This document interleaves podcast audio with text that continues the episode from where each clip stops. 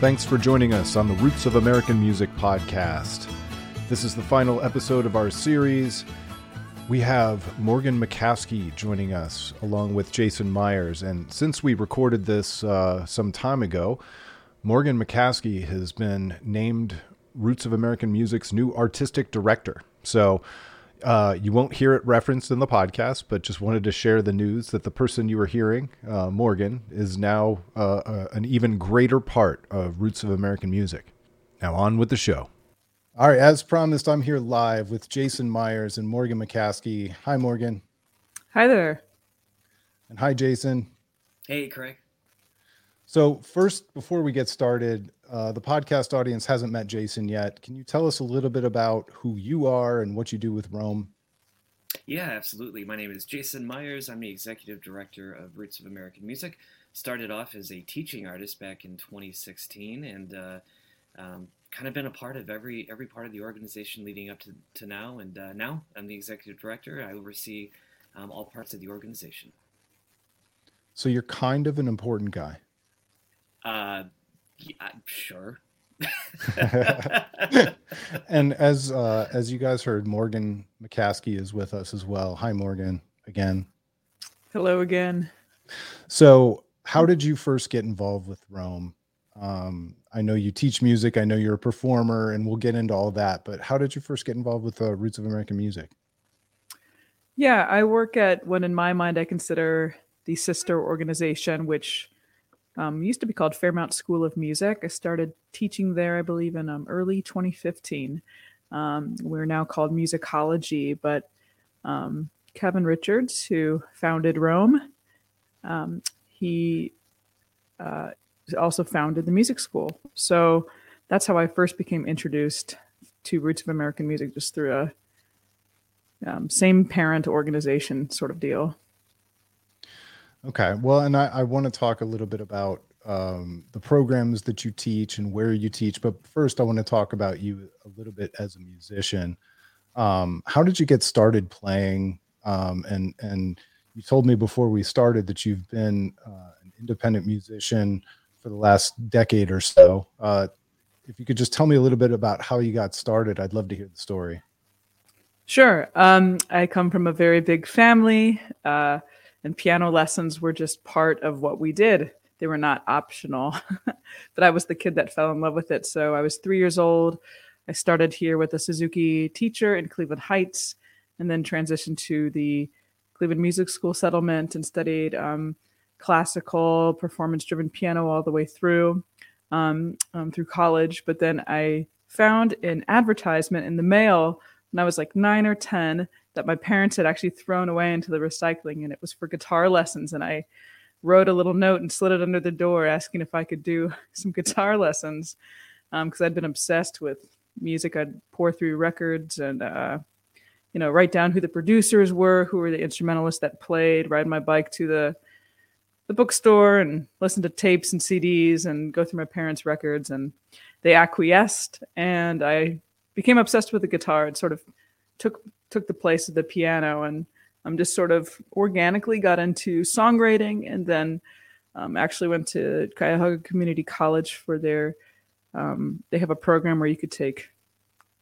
um, college courses as a high schooler and have dual accreditation and so I got connected with some w- really wonderful professors that helped me with um, sharpen some of those skills. But that's sort of the the origins of how I got into music.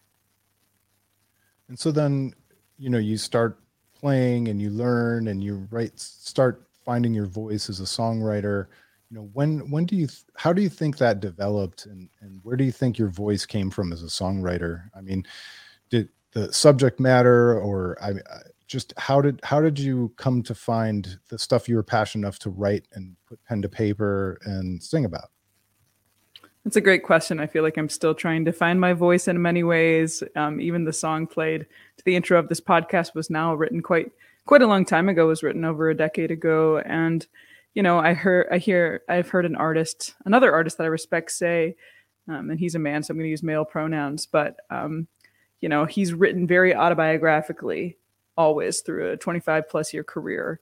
And so, while he may not personally identify with the man who wrote those songs years ago. He can um, really have compassion and put himself in that man's shoes and um, sort of cover his own material. And so I very much resonated with that statement. While I don't necessarily um, ideologically, philosophically find myself in the same place that I did when I wrote some of um, the songs, because a lot of them were very like theologically driven. To come from a very religious upbringing. Um, yeah, that was the impetus for a lot of the subject matter. And then sonically, I think I was influenced and currently am influenced by just everything I was listening to. And so what's your what's your vintage? Like what's uh what's the stuff that you grew up on? What's the first stuff that really grabbed you and and made you feel it like in the back of your skull that you just you just had to do this kind of stuff? Yeah, I grew up with my parents had a lot of Christian albums, which were okay, but they didn't really strike me. But when we went to the Cleveland Orchestra, that was amazing, and just um, there was a whole nother level of music. And then um, I remember when my first guitar teacher he showed me uh, Joshua Tree by U2, introduced me to some Beatles. This was all revolu- revolutionary sort of stuff for me as I didn't grow up listening to most popular music. Um, you know, her hearing Led Zeppelin, and then and then in high school, hearing artists really digging into Joni Mitchell's um, discography, um, Nick Drake, um, and then music was more accessible at that time through internet streaming. So I got involved in the indie world. And, but yeah, I think probably the orchestra was a seminal moment. And then some of the first CDs my original guitar teacher lent me. Yeah, it's one of those early memories that my family will never let me forget. Is the, is we were we were at some festival and Air Supply was playing, and I I sat there and I just stared at them, the two singers, and it felt like there were a hundred people on stage, and you know I I now fashion myself this music this music person with these refined tastes, but it all kind of it all kind of started with a couple of Australian dudes doing harmony in the 80s um, and just like blowing my eyes wide open. How about you, Jason? Well, I just wanted to jump in and say that uh, Morgan, I think um, I, it could be a false memory, but I swear the very first time I heard you play was at the uh, the Grog Shop. I want to say probably 12 years ago. You were playing some Fender guitar um, of some sort, and uh, you just blew me away. And I knew that uh, when I saw you at that time, I was like, I've, I've got to get to know who this person is. So just wanted to add that real quick. Oh, thank you, my friend. Um, so one of the one of the things that I did uh, ahead of this podcast was I checked out some of your music, and there was one song in particular. There were there were multiple songs, but there was one in particular that I definitely wanted to bring up and talk about. I'm going to play a quick clip of a song called "Crushed" because it the ending of it features these huge, huge choruses and these wonderful harmonies and and kind of almost like singing in the round. And so I want to play it first. I want everybody to hear it. And then uh, if you could tell us a little bit about how that came to be and, and kind of if there's any stories behind it. So here's a clip of Crushed by Morgan McCaskey.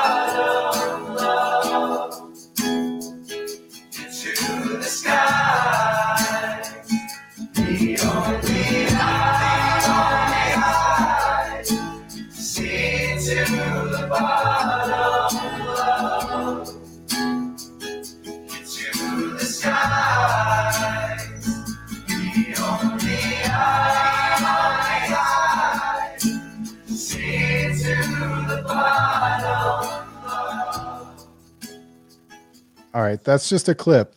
Now, when I heard that, there were a few things that came to my mind. Number one, it's huge. It's hugely anthemic. It's celebratory, and you couldn't have made it less about yourself. So tell me, tell me what that was all about, because I was just fascinated listening to it. Thank you for those kind words. Um, I am someone that really, really values collaboration. And so, one of the things that I've always tried to do as an artist, even if I'm arranging um, a piece, like an original music piece or any music piece, is try to think about which people would be well suited, like what what their sonic palette is, what their particular skill set um, is, and have them, you know, play or track um, on the tune. Um, but this was kind of a last minute scramble. and I tend to be kind of organized and planned out. And I think it was like, oh man, I remember calling all my friends. I have so many really talented musician friends and just saying, I would like to do uh, vocal gang vocals in the stairwell. I recorded in a beautiful big house in Cleveland Heights. And so I got um, at least 10 of my friends who are all wonderful musicians in their own right some and some just sing in their cars. And um, quickly you know about tenors alto bass etc and then layered the vocals are pretty simple straightforward harmonies third fifth sixth etc and then the little um, the my two friends that were singing the response section.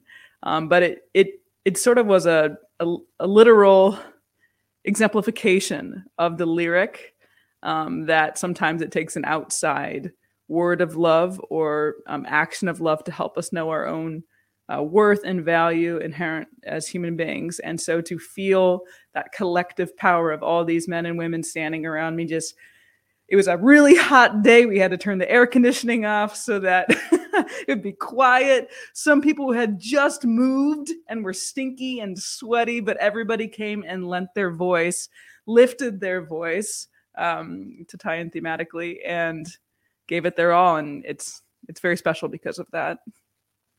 Well, you can tell. You can tell. You can hear it. I knew none of that when I heard it the first time, and I just picked it picked it right out. Um, yeah, it's uh, it's on a single that Morgan did called uh, "Lover Less Wild." Yeah, Jason. I just wanted to say that I'm surprised that air conditioning worked in the Cleveland Heights building. That's all. It's very true. Well, thanks. Uh, I appreciate you telling us that story. I appreciate you sharing your art with us um, and kind of the process because the the process is uh, and the the inspiration and, and where the art comes from. Like that's that's the magic. That's the stuff that's really hard to put words to. Um, it's not the same for every single song. It's not the same for every artist, and and so I I think that's kind of the magic. So I appreciate you going through that with us. Um, and some of that magic is I, I think i'm guessing and i don't want to put words in your mouth but i think that's probably what what you're trying to teach when you are teaching music to your classes and students um, and you you teach at a school and that's where we're going to kind of transition to next. We're going to talk about um, a roots of american music uh, topic the kalamazoo gals uh, a song that you taught um, so, but first of all, tell us a little bit about um, what it's like to teach at the Cleveland Montessori School. Yeah, that is that's very fun. Um, I don't know if any of your audience members are into the Enneagram. It's an ancient personality typing system, but if you are, I identify as a seven, and so I thrive on spontaneity.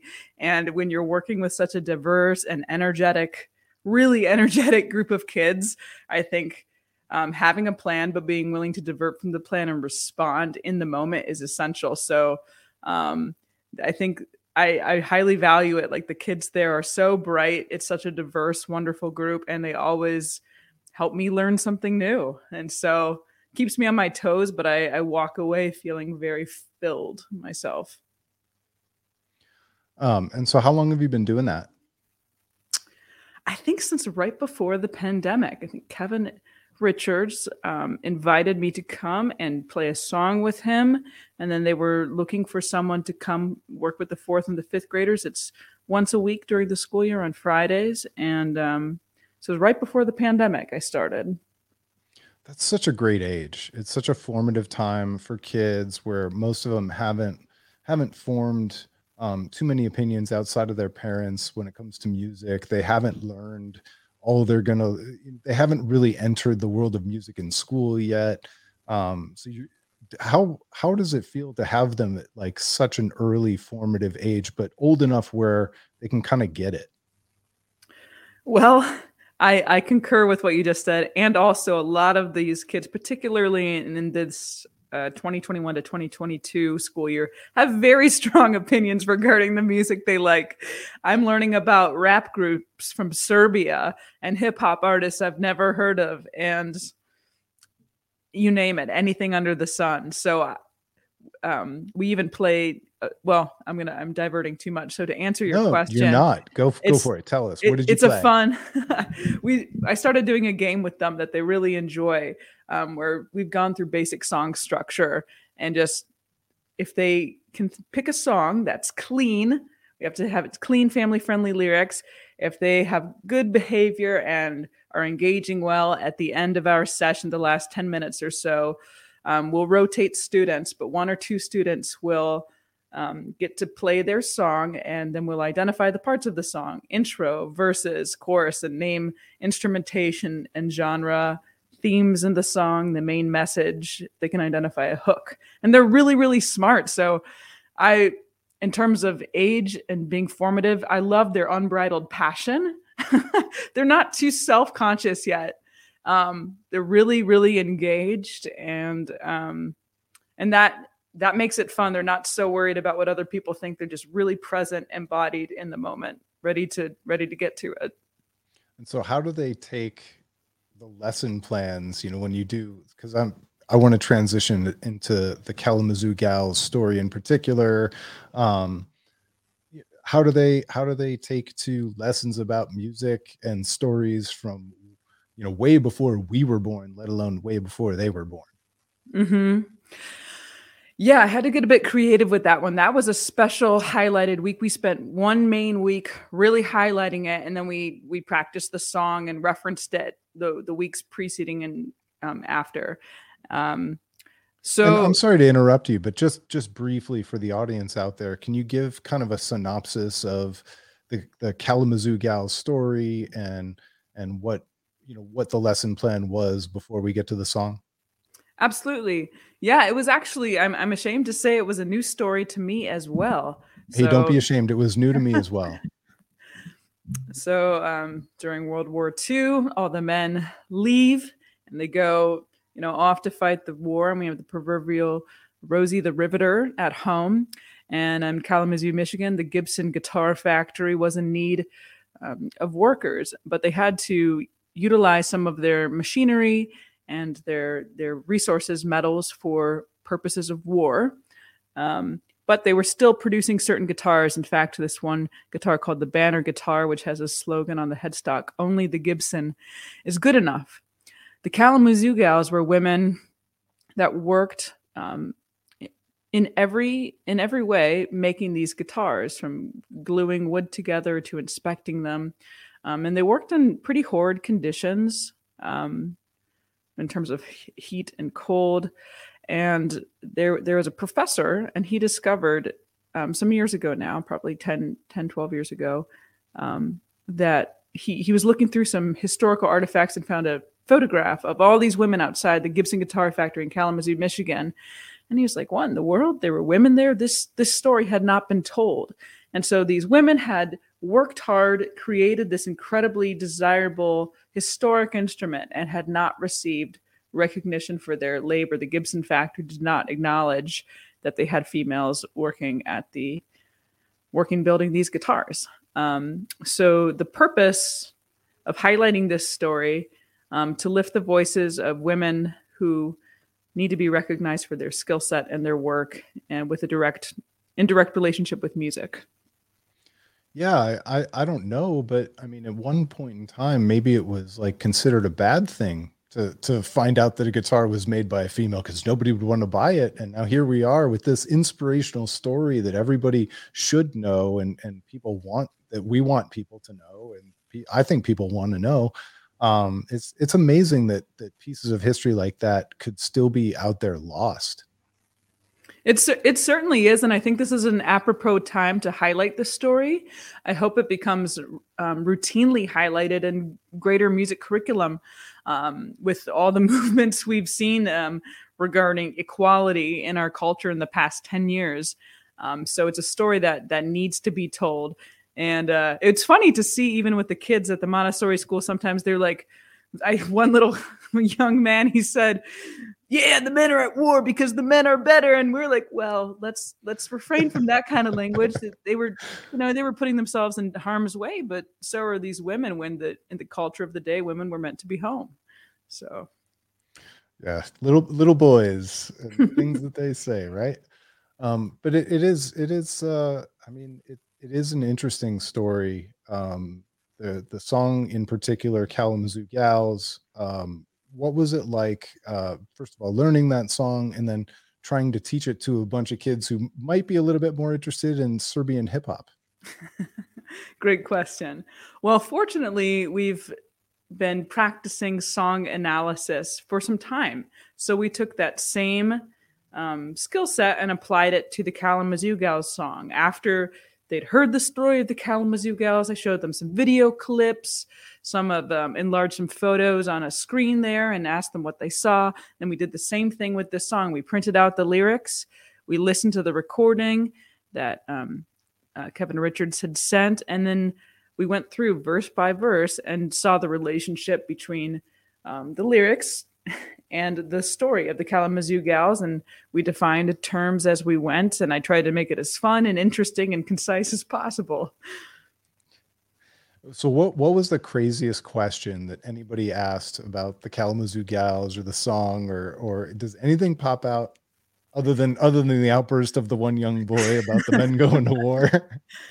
I think it's just it hits home every time like, well, why can't why can't a girl make a guitar? Like it's just seems like such an obscene wackadoodle backwards thing. Like why why were they so mad? They were helping out like this indignation.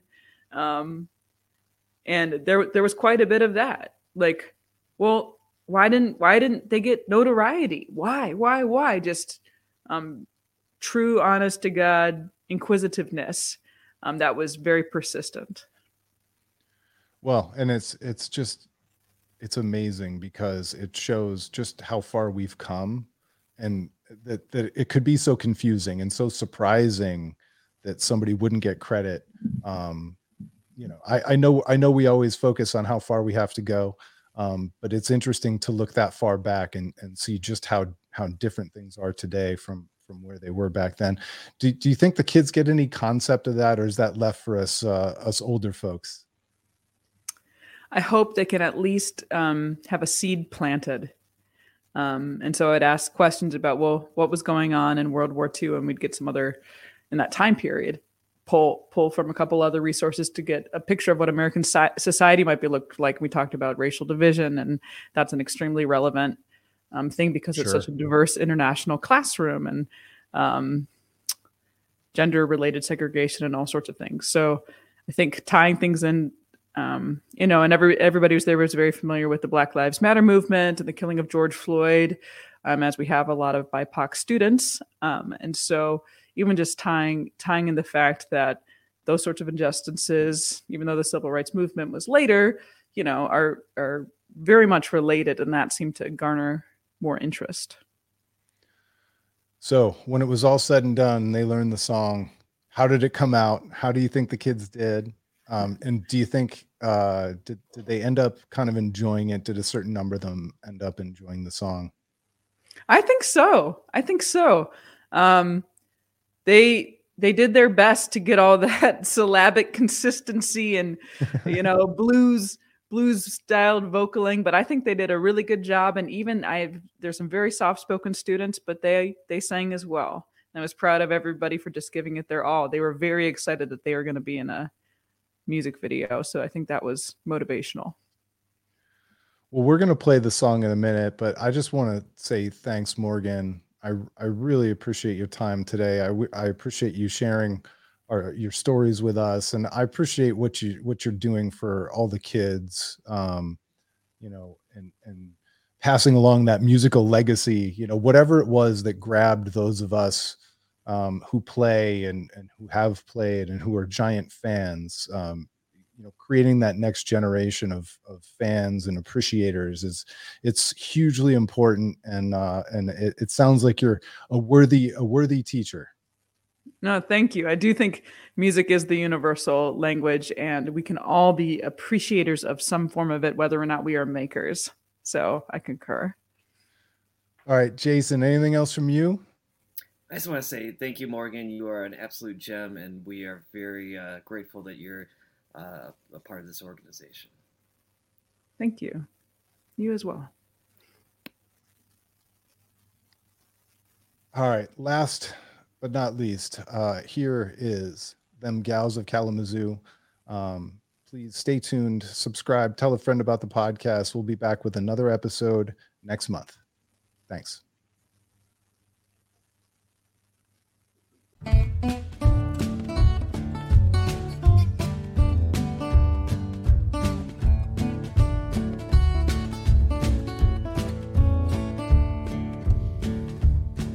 Beyond our shores in 42, men went to fight a war. Left at home, a willing force of women on our shores. Some built ships and planes and tanks and some machine gun rounds. But some who lived in Kalamazoo built the best guitars around. The banner's what they crafted, made of wood and wires and glue. Woody Guthrie me had purchased, Buddy Holly bought one too.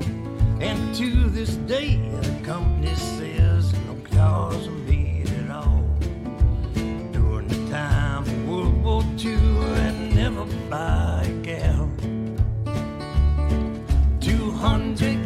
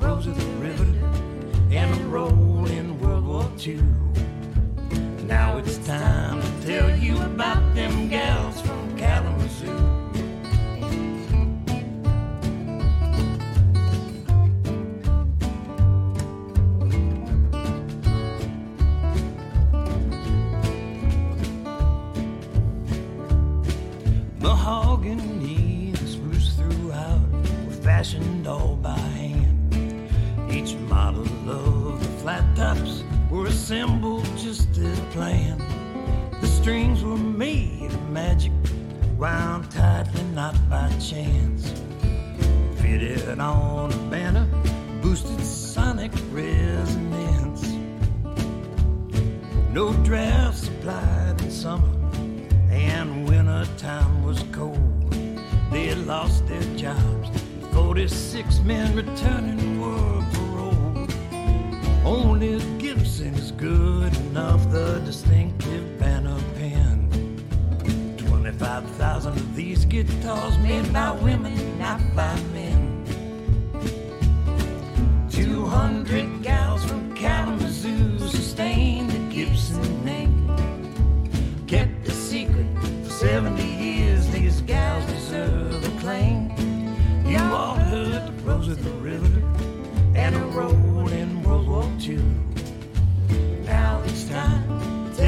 about them gals from Kalamazoo.